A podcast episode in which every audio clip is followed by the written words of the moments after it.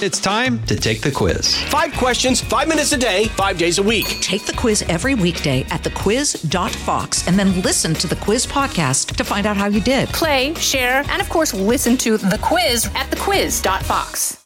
The Guy Benson Show Sunday Replay. The week's most interesting interviews with senators, commentators, and newsmakers, giving you a replay just in case you missed it. The Guy Benson Show. A brand new hour here on the Guy Benson Show. It is fresh, our second of three hours, middle hour here on the program. GuyBensonShow.com is our website. We air 3 to 6 p.m. Eastern Time every single weekday, and then it's around the clock on demand for free, the whole show, on our podcast. GuyBensonShow.com every day. GuyBensonShow.com. Fox News alert as we begin this hour. Just a tough day on Wall Street. The Dow hammered down 622 points at the close, ending at 34,310. NASDAQ closed 15 percentage points below, or 15% below the high. And it was the worst day for the Dow of the year. I know it's still early, mid February, but the worst day of 2022 for the Dow.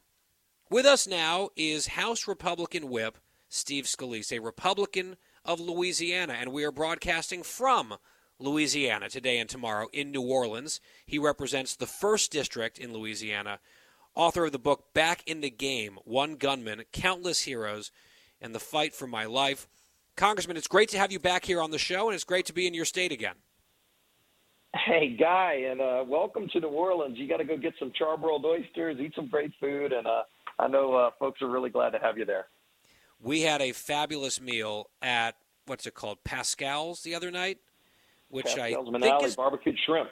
Oh yeah, had some of that barbecued shrimp, had some gumbo, did the thing, and we've got a really mm-hmm. exciting dinner reservation tonight.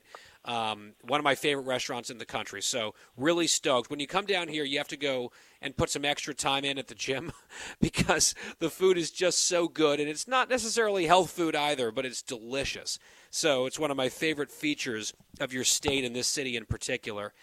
Congressman, I want to start today this interview by playing you a soundbite. This is from the majority leader over in the other chamber. This is Chuck Schumer of New York talking about the issue of inflation, cut 17.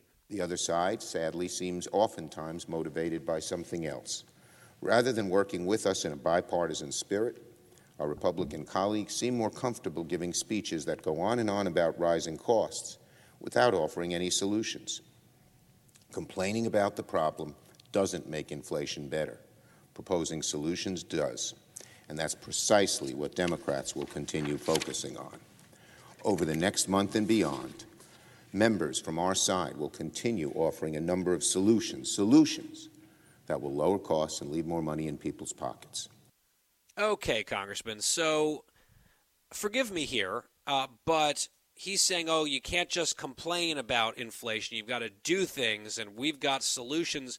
Am I wrong, or is this the party, his party, the Democratic Party, that while whining that Republicans won't work with them on these solutions, uh, have they forgotten that their solution is spending five trillion more dollars on wasteful spending? That was their plan. That's what they were just trying to pass on a partisan basis like a few weeks ago in the middle of crazy inflation their solution that I guess he's boasting about while banging on the Republicans is trillions in new spending.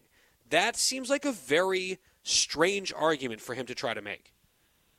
Yeah, Guy, and, and maybe Chuck Schumer needs to go back to economics school. Uh, I don't know if he ever did, but clearly he he forgot some of the key elements of economics, and, and we might need to take him down memory lane and remind him, as you said, that starting last year when they got the House, Senate, and the White House, they started a massive spending spree unlike anything our country's ever seen, to the tune of not hundreds of billions, but trillions of dollars. And it was trillions of dollars to do things like paying people not to work, uh, you know, to pay to bail out failed states. And if you look at the results of it, uh, they combine that with really, really stupid energy policy where they shut down the Keystone Pipeline, they banned drilling on federal lands. And by the way, every step of the way, we had solutions. We had bills that would have been, should have been bipartisan to reverse some of these things that they were doing, and they blocked every single one of them.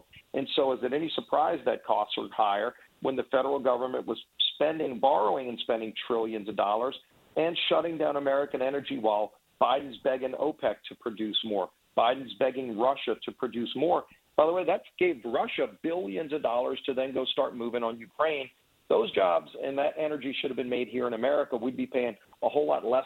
We were paying less than $2 a gallon for gasoline before Chuck Schumer started his solutions, which now have gotten us over $5 a gallon in his home state of New York. So, you know, we'll be happy to take them down memory lane and we'll be happy to show them the bills that will fix the runaway inflation. But it starts by reversing the failed things that they did, which is the big Yeah. move to big government socialism. Or at least just stop, trillions and shutting That- down. Stop, just stop the bleeding and open up American energy again. Yeah, I mean that to me is a huge difference between the two parties right now. The Republicans are saying, "Okay, we see these trillions of dollars that have gone out the door, including 2 trillion dollars at the start of the Biden presidency, totally partisan so-called COVID bill, and a lot of people are still waiting on those tests to show up at their house. They seem totally caught off guard, massive uh, testing shortage." At the holidays for the Omicron spike. Schools were saying, though, we, we don't have enough money. We still need more money to open safely or to, you know, where did all that money go is the point. $2 trillion. Yeah.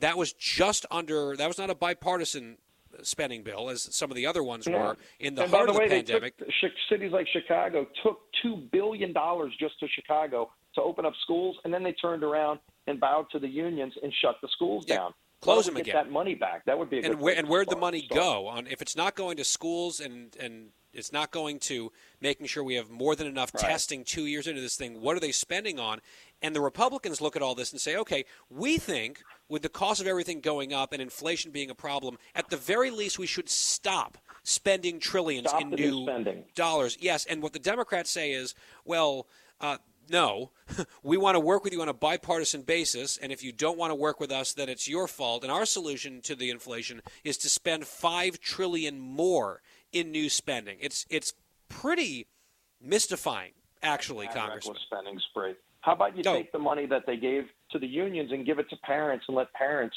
send their kids to a school that's willing to educate their kids in person instead of giving it to union bosses who are shutting the schools down? That'd be a good place to start. Yeah, that's exactly right. In the meantime, we have this interesting shift where the new refrain or the new mantra is, oh, the science has changed, or the science is changing, with some of these Democrats finally coming around on mask mandates and realizing this is a political liability for them at this point. So, on a dime, all together, you notice that the science all changed all at once. And of course, that's ludicrous. The science has been quite clear for a while, the politics have changed. And that also apparently applies to the State of the Union address. We saw there was an NBC report yesterday that the White House was asking for new masking guidance from the CDC in time for the State of the Union address, which is not science timing, that is politics timing.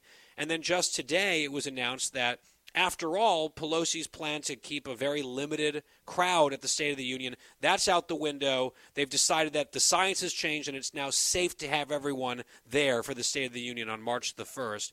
I wonder, A, what you think of that, and B, if you have heard my proposal, which is to give the State of the Union response to Governor Glenn Youngkin right across the river, and if Pelosi, I guess this is now changing with the so-called science, if Pelosi is going to lock a bunch of Republicans out of the House chamber and not let them in due to COVID for Biden's speech, have Youngkin give a speech to the House of Delegates packed house down in Richmond, and the Republicans can go show up for that, send a message to the country, we're the party of normalcy, they're not. I guess Pelosi realized that another empty State of the Union would be very bad theater for them, and thus the science has changed. Yeah, and then what you're seeing is on the Democrat side, they're more concerned with political science than medical science. And this has been going on for over a year. I mean, you just watched the Super Bowl. You had 73,000 people there. And by the way, all your favorite celebrities were there without masks on. The governor was there. The, the mayor of L.A., who tells your kid he can't be 10 feet away from the teacher without a mask on, but he's there without a mask on. I guess he was holding his breath the whole time. But uh-huh. look, I think last year their concern was that they, they're not a lot of their members that want to be seen with Joe Biden because his numbers are in the tank. I think maybe 65% of Democrats say they want a different nominee in 2024 for president. Uh, that's Democrats uh, in the polls. So people are fed up with their big government socialism and what it's done to drive inflation and high gas prices and an open border and a debacle of an American foreign policy that's an embarrassment all around the world to the point where Russia, China, you know, go look. I mean, Afghanistan was the first to uh, to show the world just how failed of a policy this guy's got. Uh, but you know, this is why we're working to take the House back. I think people are fed up. But Youngkin would be a great response. Tim Tim Scott was a phenomenal response. Oh yeah. Uh, you know, maybe the first time that the response to the State of the Union was better than the State of the Union itself last year. The left went nuts because Tim did such a phenomenal job. You know, Youngkin I think would draw more more viewers uh, than Joe Biden if if Youngkin gave the response. I'd love to go see that too. I want to ask you about something that we talked about, Congressman, in the previous hour with Karl Rove, and that is one of the things that actually, one of the few things that worries me for the Republicans this cycle is disunity and infighting. I think the Democrats are in huge trouble for all the reasons that we understand. You've articulated some of them. The numbers are horrific for Biden right now. And look, we're nine months out, there's a long way to go. But I see stories about the RNC censuring Republican members and all these primary challenges, even to incumbents, because it's you know wrapped up in loyalty pledges and loyalty fights looking backwards to the last president, the last election, and you know the legitimacy of that election. I see that Kevin McCarthy, the Republican leader, has now come out and endorsed an opponent, a primary opponent of a sitting member in Liz Cheney. Is this a healthy thing for a party? To be fighting each other over an old battle when the danger right now in front of us obviously is unified democratic governance and the Biden administration.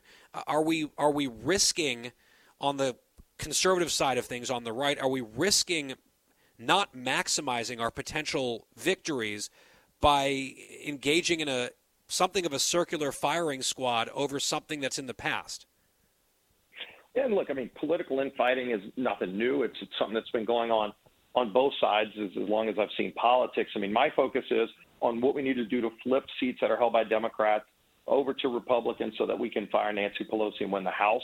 Uh, look, I was in uh, San Antonio, Texas last week. I made a big swing through Texas, probably raised about a half a million dollars in our efforts to take the House. But when I was in San Antonio, AOC was also in San Antonio. We were not there hanging out together. She was there campaigning against two sitting Democrats that she's trying to beat in their primary. And so, as you can see, it's you know it's going on some in both sides.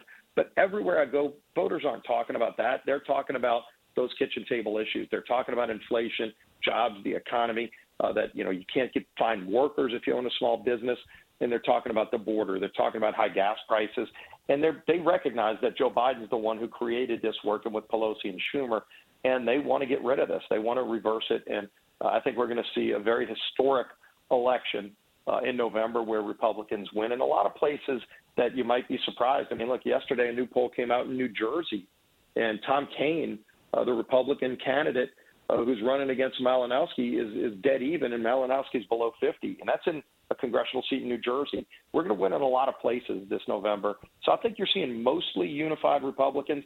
There's always been, you know, the factions on both the Republican and Democrat side that that sometimes clash, but I think most people are unified in beating big government socialism, and even Democrats are starting to come our way because they recognize. And, and again, you saw it in Virginia. Virginia is not a purple state; it's a blue state, and they just elected a Republican in Youngkin who's doing a great job. And, uh, and yep. so I, I think it's going to be it's going to continue that trend for us. And uh, you know, let's just keep moving forward and, and keep the focus where it needs to be.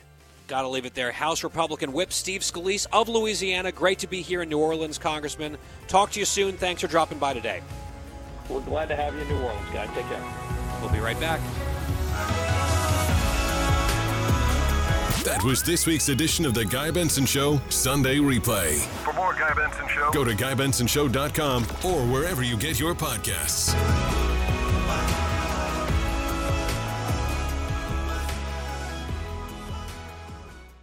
Pull up a chair and join me, Rachel Campos Duffy. And me, former U.S. Congressman Sean Duffy, as we share our perspective on the discussions happening at kitchen tables across America. Download from the kitchen table the Duffys at FoxNewsPodcasts.com or wherever you download podcasts.